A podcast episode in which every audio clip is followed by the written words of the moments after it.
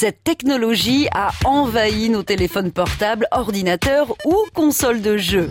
Le Bluetooth est une norme de communication sans fil de courte portée. Et dans cette application, qui va ne fonctionner qu'en mode Bluetooth, les balises vont se connecter au smartphone et les smartphones vont les détecter. 1998, l'année où le Bluetooth nous a fait perdre le fil.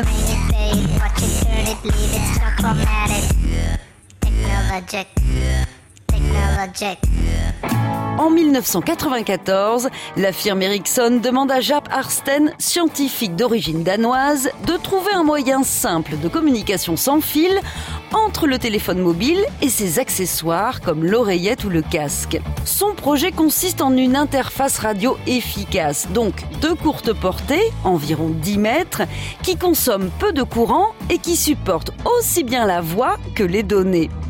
En février 1998, Nokia, IBM, Toshiba et Intel s'associent au projet et poursuivent les travaux du Danois. C'est une révolution.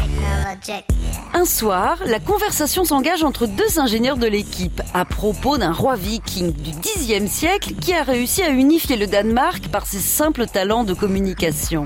Il s'agit d'Harald Bluetooth, littéralement Harald à la dent bleue. Dès le lendemain, les ingénieurs réalisent un petit montage montrant Harald avec un téléphone à la main et un ordinateur dans l'autre.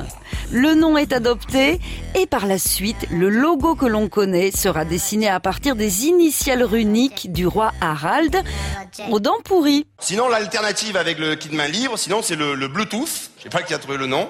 le Bluetooth en français touffe bleu. Dans le Gard, le château Mourgue du Grès, situé à Beaucaire, propose de découvrir son vignoble grâce à une appli et des balises Bluetooth installées le long du sentier qui mène à la cave. La dégustation, en revanche, se passe de technologie. La meilleure façon d'apprécier un vin, c'est encore de s'y connecter physiquement. On n'arrête pas le progrès. À retrouver sur francebleu.fr.